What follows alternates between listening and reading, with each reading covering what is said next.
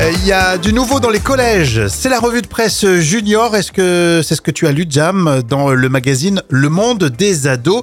Il y a bientôt euh, au collège des niveaux différents en maths et français. Et la question, c'est vrai qu'elle est intéressante. Comment euh, c'est possible alors qu'il manque déjà des profs, Jam? Ah oui, c'est vrai, hein, les collégiens seront répartis par groupe de niveau de 15 élèves maximum.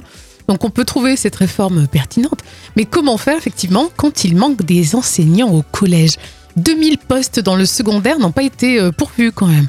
Alors l'éducation nationale compte sur le- la baisse du nombre d'élèves. D'accord. Euh, il prévoit également de créer 570 postes. Ah, ils vont quand même euh, recruter. Et ça sera mis en place quand tout ça? Bon, alors c'est prévu pour la rentrée 2024. C'est en septembre pour les 6e et 5e. Et ces groupes de niveau en maths et français seront ensuite prolongés.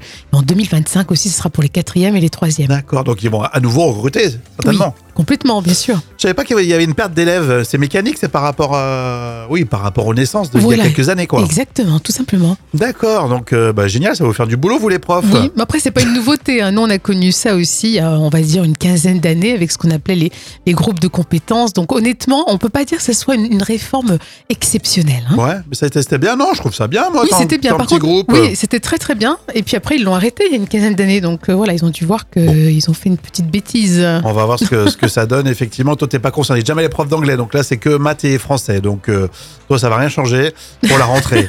Euh, plus de détails en page 13 du monde des ados. On apprend tous les jours grâce au magazine des enfants.